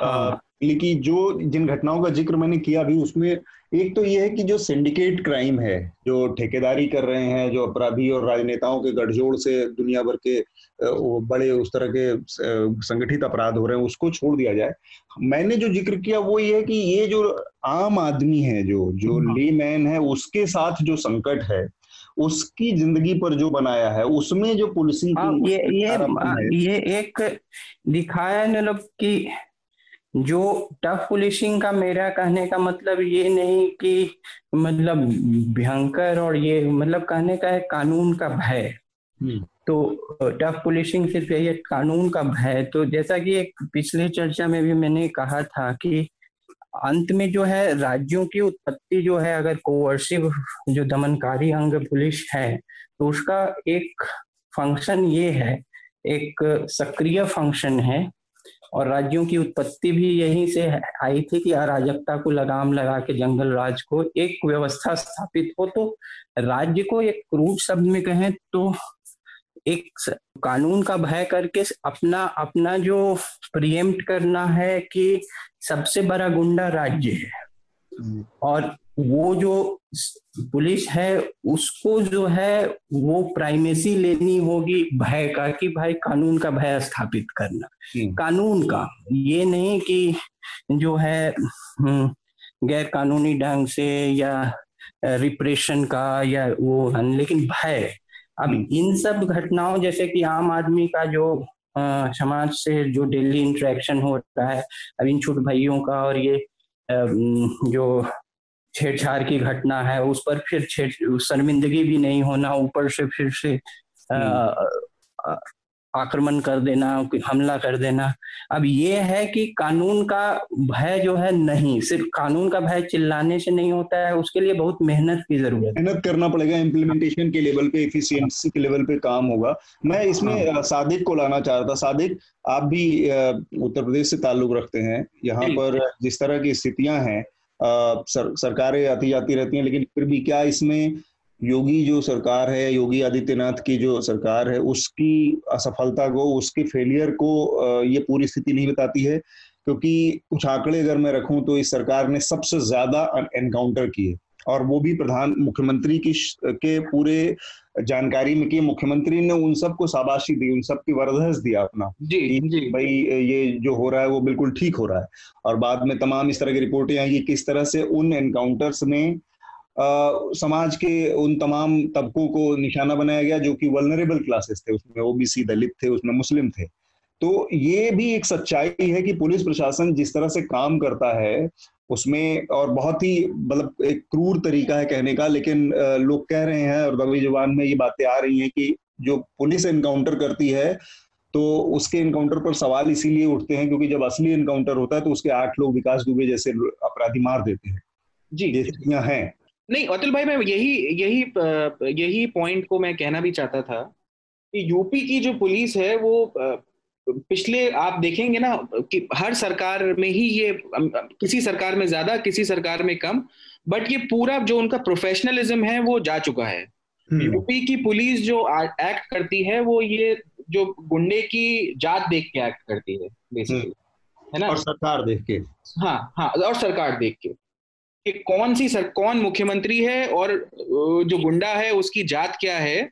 उसके हिसाब से फिर वो लगता है कि ये उसके हिसाब से ज़्यादा एक्शन होता है ना कि प्रोफेशनली के ये देख के कि आप क्राइम प्रिवेंशन पे ध्यान दें और आप इंटेलिजेंस गैदरिंग पे ध्यान दें आप अपना लोकल इंटेलिजेंस नेटवर्क को स्ट्रॉन्ग करें ताकि आपको पता चल जाए क्राइम होने से पहले कि हम्म। कौन क्या प्लानिंग कर रहा है उसको उस उस पे ध्यान ना देते हुए इनका ध्यान ये ये तो कॉस्मेटिक टाइप का वो हो गया ना कि आपने एक शहर में एक एक गुंडे को मार दिया हम्म। शाबाशी बटोरने के लिए कि नहीं हमने देखो कितना बड़ा काम किया। और और क्राइम क्राइम रेट पे कोई फ़र्क पड़ नहीं रहा है। NCRB hmm. का डाटा बताता है कि पिछले साल ये जो दो साल लेट से जारी हुआ 2017-18 का डाटा बता रहा है कि तमाम एनकाउंटर और पीठ थपथपाने के बावजूद योगी जी के उत्तर प्रदेश में सबसे ज़्यादा हत्याएँ हुई। चार हज़ार आठ सौ के आसपास हत्याएँ हुई हैं। ये एनसीआरबी का डाटा है। तो नहीं अतुल भाई आप देखिए ना आप देखें ना कि ये जो विकास दुबे वाला पूरा कांड है हम्म। ये शर्मनाक है। आप देखें कि आपने कभी सुना है कि आठ पुलिस वालों को मार दिया हो किसी गाँव के बदमाश ने? हम्म। और उन्हीं की बंदूकें छीन के। जिस प्रोफेशनलिज्म की बात आप कर रहे हैं सादिक वो इस तरह के तमाम मामलों में दिखता है कि जब पुलिस के सामने एक्चुअल इस तरह का कॉन्फ्रंटेशन होता है फ्रंट फ्रंटल कॉन्फ्रंटेशन होता है कोई जी, तो पुलिस इतनी अप्रशिक्षित इतनी नकारा साबित होती है कि उसको एसओपी भी फॉलो तक नहीं करती वो इतने बड़े काम के लिए गए थे किसी ने बुलेट प्रूफ जैकेट नहीं पहनी थी किसी ने हेलमेट नहीं पहना था किसी ने मतलब एसओपी नाम की चीज़ उनके यहाँ मतलब उनका जो इस, आ, काम करने का तरीका वो इतना गैर पेशेवर है इतना नाकारा है कि इस तरह की किसी भी कॉन्फ्लिक्ट की स्थिति में पढ़ने के बाद इनका इस तरह से मैसेकर हो जाना पूरे पुलिस सिस्टम के ओवरहॉलिंग की ज़रूरत बताता है नहीं बट अतुल भाई आप देखें ना कि आप देखें कि वो बिल्कुल पूरी तरह से हर तरह का फेलियर था वो। इनको इनको पता होना चाहिए था कि वहाँ पे इनको क्या किस किस टाइप की परिस्थिति का सामना करना पड़ सकता है। ये लोग बिल्कुल अनप्रिपेयर्ड गए। हम्म। आप अब अब मुख्यमंत्री की ज़िम्मेदारी थी कि उन्हें रिस्पॉन्सिबिलिटी ये इतना बड़ा घटना हुआ उसके बाद रिस्पॉन्सिबिलिटी फिक्स होनी चाहिए थी। किस पुलिस हाँ। वाले की गलती है कहाँ पे है हम्म। किसी के ऊपर कोई कार्यवाही नहीं हुई है। है ना? SP SP SP IG DIG ADG DGP है ना? ये तो इतनी बड़ी घटना है कि आठ पुलिस वालों का मर जाना मज़ाक नहीं है। हम्म। वो भी उसके बावजूद आपने कुछ किया ही नहीं। आपने कमीशन बैठा दिया। अब कमीशन तो करता रहेगा अपना काम जब तक करेगा। अपना टाइम देगा। राइट हम्म। मेघनाथ यूपी का लॉ एंड ऑर्डर मतलब जो लोग बाहर से कहानियाँ सुनते हैं एक तो मैं ये जानना चाह रहा हूँ कि पॉपुलर कल्चर की भी बड़ी भूमिका होती है। लोग निशाना बनाते हैं। हालाँकि मैं इस मामले में बहुत एक राय नहीं हूँ। लेकिन पॉपुलर कल्चर का असर हमारे जहन पे पड़ता है जो मैंने घटनाओं का ज़िक्र किया जो गाजियाबाद की घटना है दोनों गाजियाबाद की घटना है या अमेठी की घटना हम्म। कि छोटी छोटी चीज़ों पर लोगों का बंदूक का जो प्रेम है कल हम्म। जो गन कल्चर है उसका इस्तेमाल करना उस पर पॉपुलर कल्चर का भी बड़ा असर होता है जैसे इस समय आजकल के टाइम में आप देखिए तो सैकड़ों जब से ओटीटी प्लेटफॉर्म ये ऑनलाइन स्ट्रीमिंग शुरू हुई है नेटफ्लिक्स सैकड़ों इस तरह के जो जो जो जिसको कहते हैं ना बैडलैंड जो इंडिया का है जो हिंदी बेल्ट, गोबर पट्टी जिसको कहते हैं। यहाँ की जो कहानियाँ हैं, उसमें आपको चाहे मिर्जापुर देख लीजिए गैंग्स ऑफ़ वासेपुर जैसी तमाम चीज़ों से वहाँ शुरू कीजिए। तो गन कल्चर और मर्डर, क्राइम और इन सब चीज़ों को जिस तरह से दिखाया जा रहा है, उस सब का भी असर पड़ता है लोगों के जहन पर। जी। सर um, um, यहाँ पर एक्चुअली मैं थोड़ा सा आपसे अग्री नहीं करता हूँ क्योंकि वहाँ पर मतलब जैसे अगर आप गैंग ऑफ़ वासेपुर एक्सेट्रा के पॉपुलर कल्चर अगर आप देख लेंगे तो ऑब्वियसली क्राइम को ग्लोरीफाई तो करते ही है। अगर आप दबंग जैसी भी चीज़ें देख ले तो मतलब एक है। पर um, अगर आप सोचे तो एसेंशियली हमको ये तो हम बार बार बोलते रहते हैं कि हाँ क्राइम सिंडिकेट्स है हाँ बाहुबली होकर राज है हाँ उनका पॉलिटिशियंस के साथ मिला मिली भगत है और फिर इसीलिए कुछ होता नहीं है। पर हम इसके सॉल्यूशंस को इसके अलावा आगे जाके देखते नहीं है यूजुअली हम्म। मैं कुछ फिगर्स बताना चाहूँगा जो बहुत इंपॉर्टेंट है। अब हम्म। यूनाइटेड नेशंस ने रेकमेंडेड uh, जो पुलिस टू पॉपुलेशन रेशियो बोला है वर्ल्ड वाइड वो हम्म। है 222 222 लोग police officers for one lakh people ये जो रेशियो है। अब इंडिया का अगर आप रेशियो देख लेंगे तो वो लगभग आधा है। पूरा इंडिया का 140 लोग 140 पुलिस ऑफिसर्स फॉर एक लाख जो लोग हैं तो हम्म। मतलब इसका हमारा रेशियो तो लैग होता ही है अगर आप उत्तर प्रदेश की बात करें तो उत्तर प्रदेश में सैंक्शन पुलिस फोर्स है पाँच लाख की और अभी फ़ील्ड अप पुलिस पोस्ट है टू दो दशमलव तीन लाख हम्म। मतलब वहाँ पर तो पूरा आई थिंक सिक्सटी परसेंट जो पुलिस का सॉरी सिक्सटी फाइव वो पूरा खाली पड़ा है हम्म। और इसकी वजह से वहाँ का रेशियो जो आता है वो लगभग नब्बे पे आता है जो तो जो तो और ही बदतर है मतलब हम्म। नब्बे पुलिस ऑफिसर एक लाख लोगों के लिए पुलिसिंग करने के लिए अब आप सोचिए कि ऐसे सिचुएशन में अगर पुलिस चाहे भी तो कुछ कर नहीं पाती हम्म। तो यहाँ पर दूसरा इशू हमको सोचना चाहिए कि एक एक चीज़ हुई थी 2011 में जो मैं हमेशा याद रखता हूँ उत्तर प्रदेश को लेके। मायावती जी की जब लास्ट विंटर सेशन हुआ था उनके जो कार्यकाल का जो लास्ट विंटर सेशन हुआ था तब उन्होंने उन्होंने एक लास्ट कदम लिया था। उत्तर हम्म। प्रदेश को चार भाग में बांटने का एक रेजोल्यूशन पास किया था। Yes. उन्होंने बोला कि उत्तर प्रदेश को पश्चिम प्रदेश अवध प्रदेश बुंदेलखंड और पूर्वांचल में बांट देना चाहिए।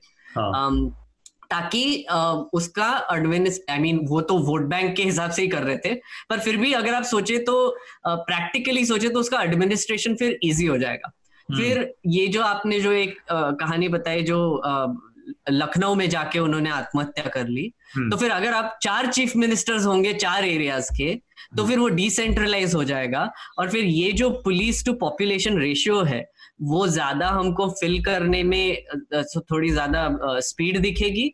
ऊपर से I think just generally administration simple हो जाएगा और काफ़ी चीज़ें जो है हमारे नेशनल um, पॉलिटिक्स को भी अफेक्ट करती है जो उत्तर प्रदेश का जो साइज़ है जो पॉपुलेशन है जो जो um, जो लॉ एंड ऑर्डर का सिचुएशन से लेके एजुकेशन से लेके सब कुछ ले लो। आई थिंक वो सब इंडेक्सेस उसकी वजह से स्प्लिट होने की वजह से धीरे धीरे इम्प्रूव होना और शुरू हो जाएगी। ठीक बात। आनंद आपकी कोई आखिरी टिप्पणी? इसके बाद हम आखिरी प्रशांत भूषण के मुद्दे पर जाएँगे। नहीं देखिए इसमें जो शुरुआत हुई थी वो पॉपुलर कल्चर में गन कल्चर के गौरवान्वित करने से नहीं हुई थी लेकिन बाद में ऐसा हो गया तो जैसे मे, मे, मे, मेरे याद में मैं एक सरकारी स्कूल में पढ़ा था और मेरे क्लास में कुछ मेरे क्लासमेट्स जो हैं वो कट्टा बंदूक लेकर आते थे ठीक है तो ये बहुत आम सी बात थी कि किसी को कुछ अपना हम्म। रौब जमाना है रंगदारी करना है तो स्कूल के बच्चे कट्टा लेके बिहार ऐसे भी जाना हम्म। जाता है मुंगेर में एक सस्ती। बंदूकों की फैक्ट्री है गन फैक्ट्री है। और क्राइम का तो है पिछले महीने एनसीआरबी का रिपोर्ट था कि पटना जो है टायर टू सिटी है लेकिन किसी भी महानगर से ज़्यादा मर्डर हुआ पटना में सबसे ज़्यादा मर्डर पटना में एक शहरी क्षेत्र में हुआ था पूरे भारत में। तो क्राइम तो एक पार्ट है, लेकिन ये है कि उसकी शुरुआत जहाँ मतलब राजनीतिक पार्टियों ने इसे समझा कि जब उससे सत्ता का हिस्सा बनाया तो ऐसा लगा कि उन्हें कि वो बाहुबल का प्रदर्शन कुछ बूथ मैनेजमेंट वगैरह में काम आ सकता है। क्योंकि शुरू से ये काफ़ी धन का सोर्स नहीं था, लेकिन बाहुबल का प्रदर्शन से शुरू हुआ था। बाद में इनके पास धन भी हुआ बाहुबलियों के पास। लेकिन शुरुआत जो है एक एक तरह से हिंसक संरक्षण या हिंसक ये से हुआ। और लेकिन बाद में अभी जैसे कि विकास दुबे पे भी कुछ प्रोफाइल्स हैं, उसने फिल्मी प्रभाव का ज़िक्र किया है। बहुत फ़िल्मों से प्रभावित वो भी था। तो और भी कुछ लोग हैं जो कि एक तरह से स्वैग जिसको आजकल के युवा बोलते हैं, एक स्वैग का और वो पॉपुलर कल्चर का प्रभाव, उसको पूरी तरह नकारा नहीं जा सकता है है, वो भी है एक। लेकिन इसकी उत्पत्ति जो है वो अभी नहीं हुई थी तीस चालीस साल पहले हुई थी। तो उत्पत्ति पॉपुलर कल्चर से नहीं हुई थी। हाँ। हाँ। हाँ मतलब ऐसे तमाम हम कह सकते हैं कि जंजीर जैसी फ़िल्में आई और उसके बाद एक पूरा सिलसिला शुरू हुआ फ़िल्मों में तो वो तो दूसरा मामला ही था उस समय तक। आ, हमारा जो अगला विषय है वो आ, है प्रशांत भूषण को सुप्रीम कोर्ट द्वारा भेजा गया कंटेम्प्ट का नोटिस मेघनाथ जी। ये नोटिस जो है उस पर मैंने देखा कि इंडियन एक्सप्रेस ने एक बहुत हार्ड हिटिंग एडिटोरियल भी लिखा है सुप्रीम कोर्ट के ऊपर टिप्पणी करते हुए। शांत भूषण के दो ट्वीट को आधार बनाकर एक तो ट्वीट उसमें वो विकास दुबे से जुड़ा मामला है जिसके ज़रिए जब विकास दुबे के एनकाउंटर के बाद उन्होंने सुप्रीम कोर्ट के ऊपर बयान दिया था के ऊपर एक आरोप लगाते हुए आरोप क्या लगाया था? उन्होंने कहा था कि अगर इस मौके पर भी सुप्रीम कोर्ट एक्ट नहीं करता है। तो ये पूरे सिस्टम के लिए या उसके पूरे अपने एग्जिस्टेंस के लिए बहुत बड़ा सवाल या निशान होगा भारत के लोकतंत्र में कि इस तरह से इतने ऑब्वियस तरीके से किसी की जान किसी की हत्या कर दी पुलिस ने और उस पर सुप्रीम कोर्ट चुप रहा इसके अलावा उनका एक दूसरा ट्वीट था कुछ समय पहले आया था जिसमें उन्होंने इंडियन डेमोक्रेसी के लिए पिछले चार छह सालों को बहुत ही भारी बताया था और विशेषकर जो जुडिशरी जुडिशरी की हम्म। मिली भगत थी सरकार से एग्जीक्यूटिव के साथ या चुप्पी थी उसको लेकर उन्होंने सवाल किया था और विशेषकर पिछले चार जो सीजेआई हैं चीफ जस्टिस ऑफ़ इंडिया है उनके कंडक्ट के ऊपर सवाल उठाया था। तो यहाँ पे आ... ये दो ट्वीट हैं जिनके आधार पर सुप्रीम को सुप्रीम कोर्ट ने उनको कंटेम्प्ट का नोटिस दिया है अवमानना का नोटिस दिया है कि ये सुप्रीम कोर्ट के पूरे एक इंस्टीट्यूशन के जो का जो की मर्यादा है उसको भंग करता है और उससे पूरे लोकतंत्र के ऊपर एक खतरा पैदा हो सकता है। जी। यहाँ पर एक्चुअली उन्होंने जो ट्वीट किया था 27 जून को उन्होंने ऐसा बोला था कि supreme court is playing a part in the destruction of India democracy in the last six years मतलब मैं अगर पूरा आपको ट्वीट पढ़ के बताऊँ तो हाँ. उन्होंने बोला अभी मेघनाथ हम इसको नहीं पढ़ते हैं क्योंकि इस पर कंटेंट का नोटिस है। ओ ओ राइट हम पे हम पे भी पड़ जाएगा। बता सकते हैं। जिस्ट यही था कि बेसिकली अगर आप पिछले छह साल का देखोगे तो डेमोक्रेसी हम्म। जो है वो एक इनफॉर्मल इमरजेंसी जैसा हो गया है और सुप्रीम कोर्ट का इसमें एक बड़ा हाथ है ऐसे उन्होंने ट्वीट किया था। और पिछले चार सीजेएस का जैसे आपने बोला उनका रोल है इसमें। तो इसका सुप्रीम कोर्ट ने सोमोटो कॉग्निजेंस लिया मतलब किसी पिटिशन वगैरह फ़ाइल नहीं किया था और सुप्रीम कोर्ट ने खुद ही सोच लिया कि इसको निकालना चाहिए। अब आ, मेरे एक्चुअली इसमें थोड़े से विचार थोड़े से रेडिकल विचार है forgive me for this पर मुझे लगता है कि हम ना हमारी एक आदत है इंडियंस की थोड़ा सा इंस्टीट्यूशंस को ग्लोरीफाई करने की। हम्म। जैसे अगर आप पार्लियामेंट देखें, अगर आप कोर्ट्स देखें, अगर आप कुछ भी देखें तो हमारी ऐसी आदत है कि हम थोड़ा सा ग्लोरीफाई करके उनको एक एक ऊँचा स्तर देके बस उनके तरफ़ ऊपर जाके देखते रहते हैं। बट मुझे लगता है कि इंस्टीट्यूशंस हमारे सिटीजनरी के नीचे होता है। इंस्टीट्यूशंस का काम होता है हमको सर्व करना। पर अगर आप ऐसे उनको बार बार एहसास दिलाते रहे एज अ पॉपुलेशन कि आप आप हमारे माए बाप हो, आप हमारे सुपीरियर हो तो ऐसे ही बिहेव करेंगे। और सुप्रीम कोर्ट का मामला अगर आप ले तो फिर एक तरह पे वो बोलते हैं कि, अरे कंटेम्प्ट फ़ाइल कर दो कि आप हमारे खिलाफ कुछ बोला है तो कंटेम्प्ट फ़ाइल कर दो। और दूसरी तरफ़ आप राजस्थान का केस देखे तो वो बोलते हैं कि, अरे फ्रीडम ऑफ़ स्पीच होना चाहिए और डिसेंट की जगह होनी चाहिए। तो ये दोनों मामले बहुत ही आसपास हुए हैं। तो ये जो एक सॉर्ट ऑफ़ सुप्रीम कोर्ट की अदल बदल होती रहती है वो भी थोड़ा सा मुझे uh, अजीब लगता है कि हम्म। खुद पर अगर कुछ डिसेंट की बात आ जाए क्रिटिसिज्म की बात आ जाए तो फिर आप यू नो आप आप उन पर कार्रवाई करेंगे। पर अगर कोई और इंस्टीट्यूशन या कोई और इंसान पे अगर आप आएँगे तो उनके आप राइट्स प्रोटेक्ट करेंगे। तो सुप्रीम कोर्ट को ऐसे इतना इतनी इनसिक्योरिटी क्यों है? मैं कभी कभी सोचता हूँ कि सुप्रीम कोर्ट इतनी बड़ी इंस्टीट्यूशन है, जो कि हमारी सबसे बड़ी जुडिशियल इंस्टीट्यूशन है तो ये क्रिटिसिज्म के लिए खुली होनी चाहिए। आप कुछ भी बोलिए क्रिटिसिज्म क्रिटिसिज्म कीजिए सुप्रीम कोर्ट के अगेंस्ट, पर सुप्रीम कोर्ट की मर्यादा एक तरफ़ है, पर आप क्रिटिसाइज करना भी चाहिए। उनके सिस्टम्स बिगड़े हुए हैं कोलेजियम सिस्टम टूटा फूटा है। आप जब जजेस चूज़ करते हो तो आप सेक्सिस्ट और कास्टिस्ट और डायनेस्टिक प्रिंसिपल्स पे चूज़ करते हो।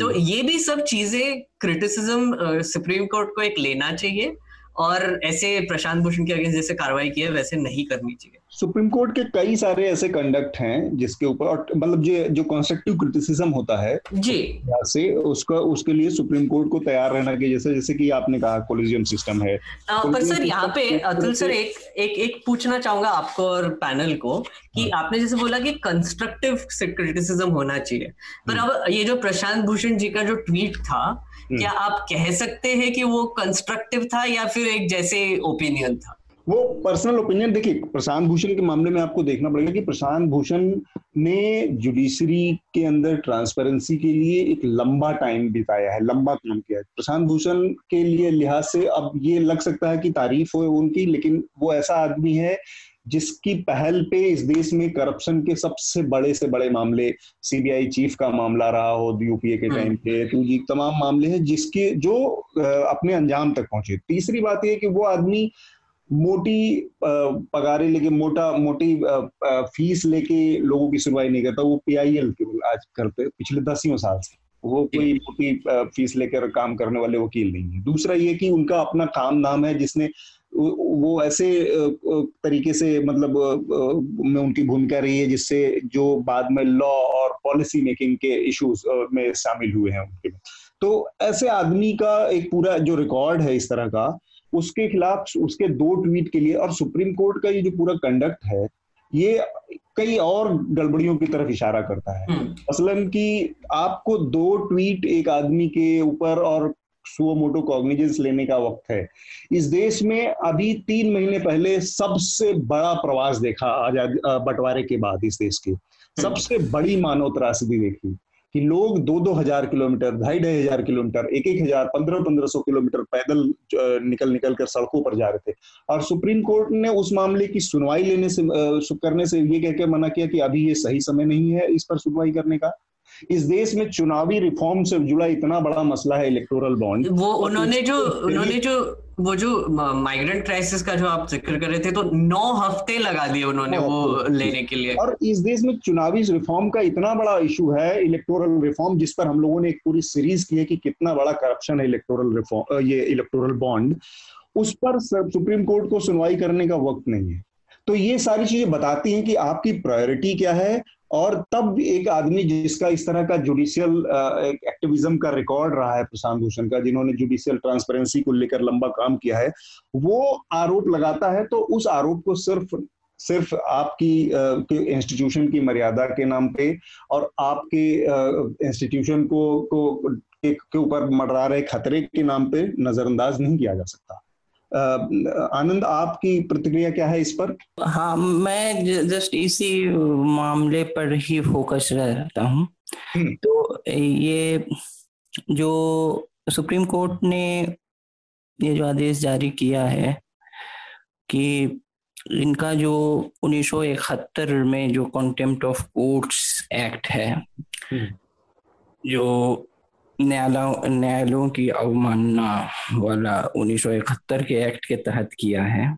जी। और आ, ये जो है इसका डेफिनेशन जैसा कि काफ़ी पहली बात है वीग है जी।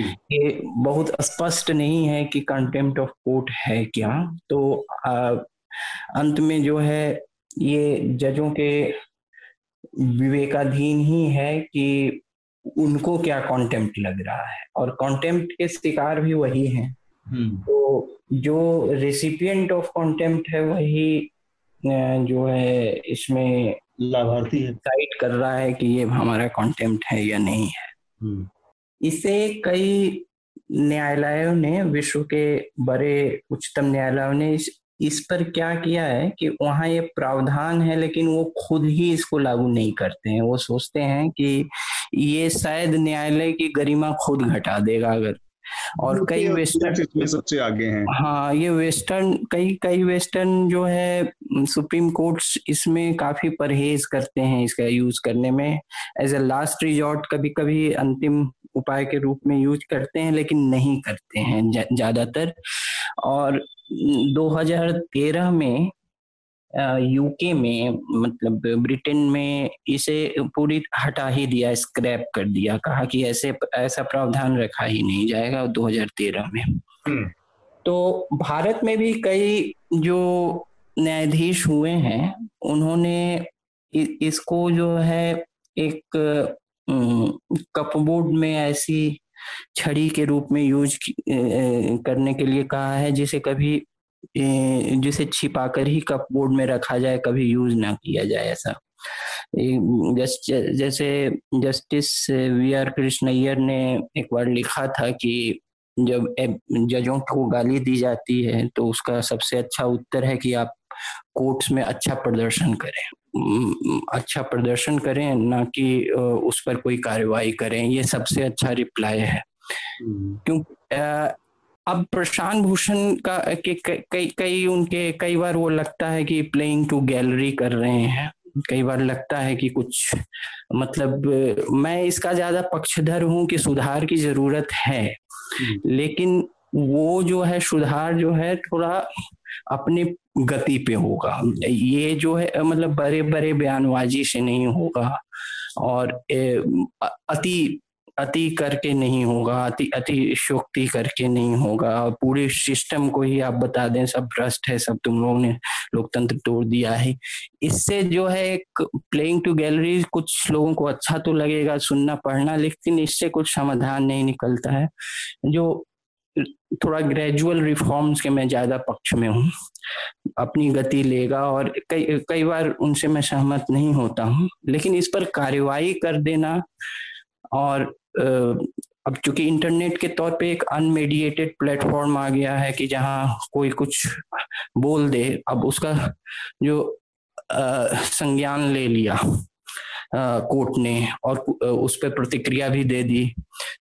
अब एक अनमीडिएटेड प्लेटफॉर्म पे जो कि सिक्सटी सिक्स ए के को स्क्रैप करके ऐसे भी आपने उसे जो कि फ्री स्पीच को पूरी तरह ऐसे भी नेट पे उसके लिए खतरा था, उसको हटाया।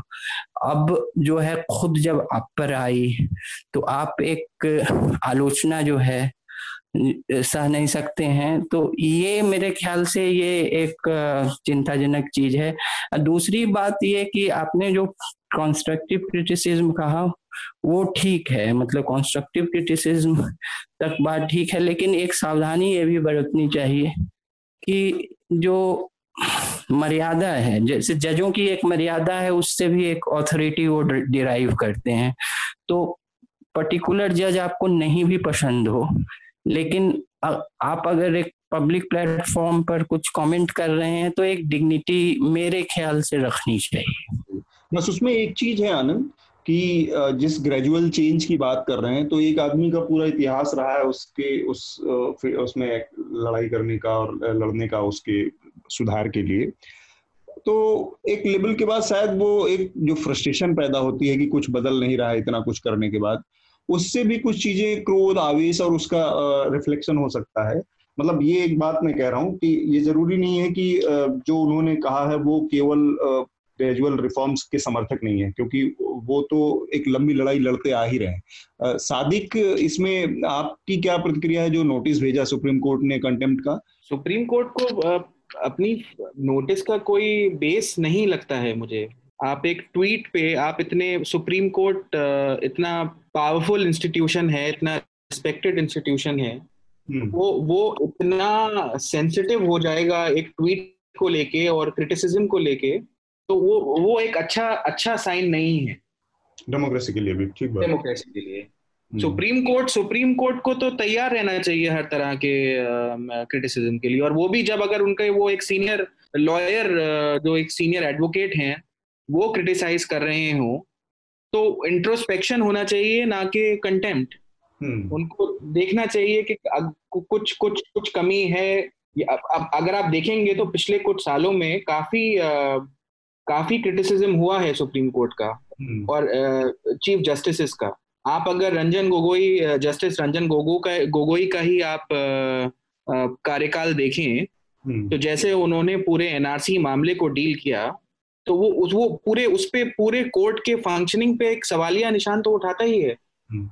या इवन अयोध्या जजमेंट को लेकर काफ़ी क्रिटिसिज्म हुआ अयोध्या जजमेंट को लेकर उनका काफ़ी क्रिटिसिज्म हुआ हम्म। नहीं एनआरसी को मैंने इस वजह से मेंशन किया क्योंकि एनआरसी में जो उनका कंडक्ट था हम्म। वो उसको थोड़ा और उसकी क्या कहते हैं आपको बारीकी से लोगों को उसको देखना चाहिए था वो उसको उस पर डिस्कशन डिबेट क्रिटिसिज्म उनका हम्म। नहीं हुआ उसको उसका पोस्टमार्टम ढंग से नहीं हुआ मुझे लगता है ऐसा अयोध्या का तो सबने क्रिटिसाइज किया ठीक बात बट एनआरसी मामले को जैसे उन्होंने डील किया उसको मुझे लगता है उसको थोड़ा और बारीकी से देखने की ज़रूरत है आनंद आपकी आखिरी टिप्पणी एक एक सर एक एक हम्म। एक यहाँ पे एक एक्चुअली बात कहना चाहूँगा कि हाँ. एक एक बहुत ही अजीब सी चीज़ हो जाती है जब सुप्रीम कोर्ट जैसे एक इंस्टीट्यूशन ट्वीट्स को लेके कंटेम्प्ट नोटिस फ़ाइल कर दी अब अगर आप देखोगे मैंने जस्ट गूगल किया प्रशांत भूषण तो 124 आर्टिकल लिखे गए हैं इस पे। uh, 124 आर्टिकल्स में वो ट्वीट्स इंक्लूड किए गए होंगे। तो हाँ। मतलब बेसिकली जो ट्विटर पे था पहले कुछ हज़ार लोगों ने रिट्वीट किया होगा चलो पाँच हज़ार लोगों ने। अब लाखों लोग पढ़ रहे हैं।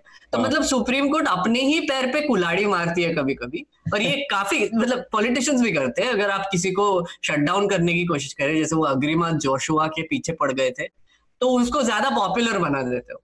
तो अब मतलब आपको जो करना था कि लोग लोगों ने ये पढ़ना नहीं चाहिए बोलना नहीं चाहिए एक्सेट्रा एक्चुअली ज़्यादा लोग पढ़ने लगते हैं और वैसे ही सोचने लगते हैं। तो ये बहुत ही काउंटर प्रोडक्टिव सा भी हो जाता है। ठीक है आनंद आपकी आखिरी टिप्पणी इस पर नहीं वो इस जैसा मेघनाथ कह रहे थे वो इसलिए हो सकता है कि एक एक स्तर पर क्या है कि आप अहम के टकरार में आ जाते हैं तो उस हम्म। अहम के टकरार में आप अपना पावर प्रोजेक्शन करते हैं कि भाई मेरे पास ये शक्तियाँ हैं। तो वो एक ईगो क्लास से वो आता है और एक इंस्टीट्यूशनल पावर प्रोजेक्शन के तौर पे है। बस एक छोटी सी इसमें टिप्पणी की एक जो सूचना प्रौद्योगिकी के ये टूल्स जैसे से आए सोशल नेटवर्किंग के ट्विटर वगैरह। अब इनके पे जो अवमानना है उससे कैसे डील करना है? इसके लिए जो जो भारतीय जो जुरिस्प्रूडेंस है जो यहाँ की न्याय व्यवस्था है मेरे ख्याल से ये अभी तक उसमें परिपक्वता नहीं आ पाई है और मुझे लगता है कि इसमें समय लगेगा कि अब जो इंटरनेट पर जो चीज़ें पब्लिश हो रही हैं या सोशल मीडिया पर जो चीज़ें आ रही हैं उनको अवमानना के दायरे में लाया जाए नहीं लाया जाए उस, उस उसकी परिभाषा क्या हो इस पर जो है जुडिशियल लीडरशिप जो है जो कि सुप्रीम कोर्ट के जज ही तय करेंगे, या जो न्यायविद हैं वो तय करेंगे, उस पर एक परिपक्वता की ज़रूरत है कि हाँ एक ज़्यादा परिपक्व इस पर हम स्टैंड ले सकें कि इसकी परिभाषा क्या हो, और इस, ये ज़रूरी भी है कि नहीं अवमानना की यह हम्म ठीक बात। तो तमाम जुडिशियल रिफॉर्म्स में एक ये भी है कि इस तरह के जो कानून जिसमें, जिसको कई सारे देशों ने अब अपने यहाँ खारिज भी कर दिया है या उसको ठंडे बस्ते में डाल दिया है कि बना रहे लेकिन इस्तेमाल नहीं होगा। तो ऐसी चीज़ों के ऊपर विचार करने की ज़रूरत है हमारे यहाँ। मैं ना आज आप आप हमारे लिसनर्स को आ, हमारे एनएल सेना प्रोजेक्ट्स के बारे में बताना चाहता हूँ। हम्म। हमारे यहाँ पे एक हम एनएल सेना करके प्रोग्राम चलाते हैं जिसमें आ, हम कुछ स्टोरीज डालते हैं जिसको हम हम हमें गहरे गहराई में जाके इन्वेस्टिगेट करना होता है। तो जैसे दिल्ली राइट्स का जो इशू था इस पर हमने एक प्रोजेक्ट डाला था और कुछ 126 लोगों ने हमको इस इसमें कंट्रीब्यूशन दिया और उसकी वजह से आज बसंत और आयुष उसके इन्वेस्टिगेशन में लगे पड़े हैं। और बसंत के दो रिपोर्ट एनएल हिंदी पर ऑलरेडी आ चुके हैं, जो कि जो दिल्ली पुलिस का रवैया है इस पूरे मामले में और उनका जो इन्वेस्टिगेशन है, उसके बारे में बात करता है और कैसे दो केसेस में उन्होंने कुछ कुछ जो विटनेसेस है, उनका टेस्टिमोनियल नहीं लिया और कुछ अलग लोगों को अरेस्ट किया और फिर काफ़ी लूप होल्स है। उसके बारे में एक बहुत ही गहरा इन्वेस्टिगेशन किया है। ऐसे और तीन से चार रिपोर्ट आने वाले हैं यही प्रोजेक्ट के अंडर तो होता क्या है कि अगर आपको आपको इन्वेस्टिगेटिव रिपोर्ट चाहिए आज के जमाने में, जब सारे न्यूज़ चैनल्स आपको जल्दी जल्दी, कम से कम रिसर्च करके न्यूज़ देने में लगे पड़े हैं तो फिर एनएल सेना और न्यूज़ लॉन्ड्री जैसे ऑर्गेनाइजेशंस को प्लीज़ सपोर्ट कीजिए। आप कंट्रीब्यूट कीजिए। हमारे हमारा एक और प्रोजेक्ट अभी चल रहा है। आप हमारे Newslaundry dot com slash subscription पे जाके वो प्रोजेक्ट को देख सकते हैं। और एक जो प्रोजेक्ट आया है वो मेरा रिकमेंडेशन भी होगा आज का। वो हम्म। है विवेक कॉल का रियल इस्टेट पे एक लंबा ऐसे है जो न्यूज़ लॉन्ड्री डॉट कॉम पर आप पढ़ सकते हैं। अगर हम्म। आप घर लेने की सोच रहे थे कोविड के पहले और अभी भी सोच रहे हो कि प्राइसेस गिर जाएँगे तो घर ले लेंगे। तो फिर से सोचिए और पहले वो आर्टिकल पढ़िए और फिर से सोचिए।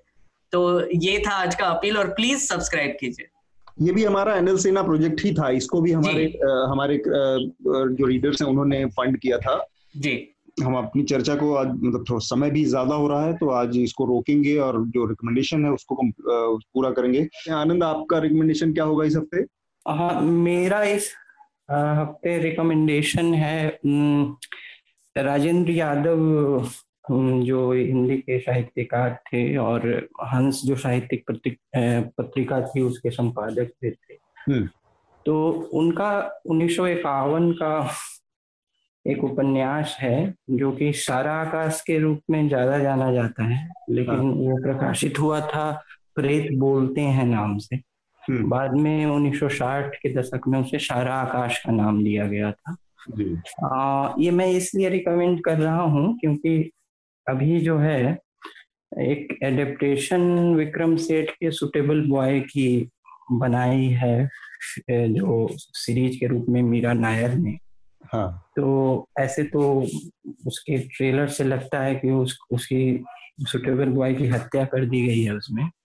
तो आ, वो हत्या इन सेंस की वो वेब सीरीज़ में ट्रेलर अगर कोई संकेत है तो वो जचा नहीं है, वो सुटेबल बॉय जो विक्रम सेठ ने अंग्रेज़ी में का उपन्यास है, वो काफ़ी महत्वाकांक्षी उपन्यास था, पंद्रह सौ करीब पृष्ठों का और वो जिस क्षेत्र के उत्तर प्रदेश, पूर्वी उत्तर प्रदेश, ज़्यादातर उपन्यास पूर्वी उत्तर प्रदेश और कलकत्ता और पूर्वी उत्तर प्रदेश और पटना के बीच के रीजन और कलकत्ता का है तो काफ़ी महत्वाकांक्षी उपन्यास था उसके उस समय के अभिजात्य वर्ग पे उस समय के एलिट पे और जस्ट आज़ादी के बाद का 1950 के आसपास का तो आ, लेकिन उसकी कई सीमाएँ थी कई बहुत एक साहित्यिक उपलब्धि होने के बावजूद भी एक महत्वाकांक्षी उसमें कई सीमाएँ हैं लेकिन राजेंद्र यादव ने जो हिंदी में उन्नीस सौ इक्यावन में उस समय के जीवन पे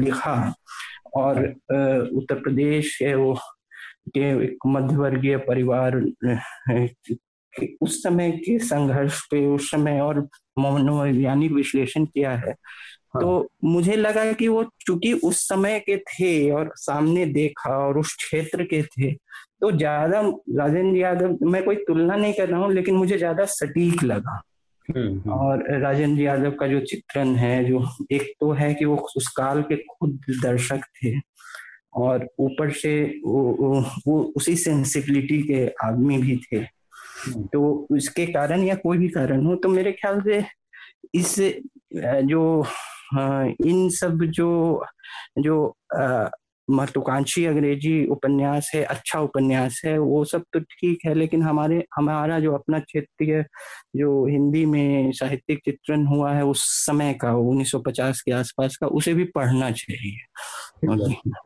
मेघनाथ आपका रिकमेंडेशन जी मेरा एक तो मैं रिकमेंडेशन ऑलरेडी दे चुका हूँ जो कि विवेक कॉल जी का जो पीस है न्यूज़ डॉट कॉम पर एन एल सेना प्रोजेक्ट है वो प्लीज़ पढ़िए। में भी आ जाएगा। जी आ, हिंदी में भी आ रहा है अच्छा ये भी एक अच्छी चीज़ है। और आ, मेरा दूसरा रिकमेंडेशन मैंने एक किताब शुरू की है इस हफ़्ते जिसका नाम है the future of another timeline science fiction novel है एनाली न्यूविट्स का। इस, इस एक बहुत ही दिलचस्प कहानी है जो कि एक टाइम ट्रैवलर ग्रुप जो है वो पास्ट में जाके हिस्ट्री एडिट करने की कोशिश कर रहे हैं और फेल हो रहे हैं बार बार पर इसका focus mainly women's rights movement movements पर है। अबॉर्शन राइट्स पर जब मूवमेंट हुआ था तब एक एक मर्दों का ग्रुप है जो पीछे जाता है और फिर वो चेंज करने की कोशिश करता है और फिर एक औरतों का ग्रुप भी पीछे जाके वही अंडू करने की कोशिश करता है। तो एक बहुत ही दिलचस्प कहानी है तो मैं वो रेकमेंड करना चाहूँगा। ठीक बात सादिक आपका रिकमेंडेशन मेरा रिकमेंडेशन अतुल भाई के लोगों को फ्लड के लिए उसको थोड़ा और समझने के लिए ये सब जो इवेंट स्पेसिफिक न्यूज़ रिपोर्ट्स हैं जो 300 वर्ड की न्यूज़ रिपोर्ट्स को ना पढ़ के आई मीन उनको भी पढ़ना चाहिए बट उसके बियॉन्ड उसके आगे की कहानी के लिए कुछ इनडेप्थ स्टोरीज जो हुई हैं हाँ. जैसे स्क्रोल ने कुछ काफ़ी सारा लिखा गया है स्क्रोल में हम्म।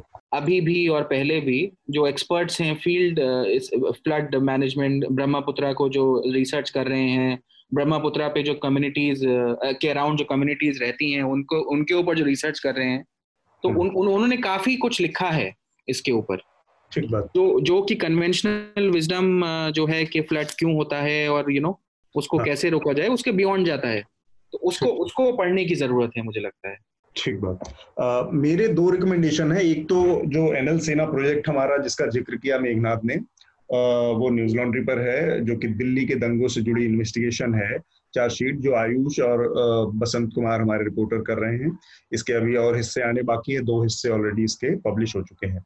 इसके अलावा एक पॉडकास्ट में द गार्डियन पे है, उसको रिकमेंड करना चाह रहा हूँ, जो कि उनकी जो टेक रिपोर्टर हैं द गार्डियन की जूलिया कैरी वोंग का, उनकी एक्सपीरियंसेस पर ये पॉडकास्ट है, किस तरह से बेसिकली ये रिकमेंड करने की मेरी एक वजह है ये पॉडकास्ट कि उनको, उनका इस पॉडकास्ट का हेडलाइन है कि white nationalist and becoming the target of hate campaign तो फेसबुक पर जो यूएस में इस तरह के ग्रुप है राइट विंग ग्रुप है व्हाइट जो नेशनलिस्ट ग्रुप है, उनके एग्जिस्टेंस पर, उनकी मौजूदगी पर काफ़ी बवाल, हल्ला, गुल्ला मचा था तो फेसबुक ने वहाँ पर उन लोगों को बहुत बड़ी संख्या में फ़िल्टर करने का बात की बात की थी, वादा किया था और ये सब, ये वो तो उनके ऊपर बहुत ही ज़बरदस्त अटैक हुए रेप की धमकियाँ दी गई मर्डर की धमकियाँ दी गई जूलिया को तो उनका पूरा एक्सपीरियंस है इसमें।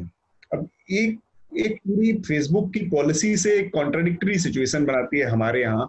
अगर हम अपने यहाँ देखें तो जो ट्रोल फिनोमिना है जो इस तरह की धमकी देने वाले ये लोग हैं वो हमारे यहाँ भी बहुत बड़ी संख्या में मौजूद हैं फेसबुक और इन सब सोशल मीडिया प्लेटफॉर्म पे। लेकिन यहाँ पर इस तरह की ना तो कोई फेसबुक पॉलिसी बनाता है ना इस तरह के लोगों को हटाने की कोई आ, कोई सीरियस कोशिश करता है। तो इसलिए मैं ये पॉडकास्ट रिकमेंड कर रहा हूँ कि उस एक्सपीरियंस को देखें और किस तरह से वहाँ पर और यहाँ पर जो पॉलिसी का डिफरेंस है उसको समझने की कोशिश करें।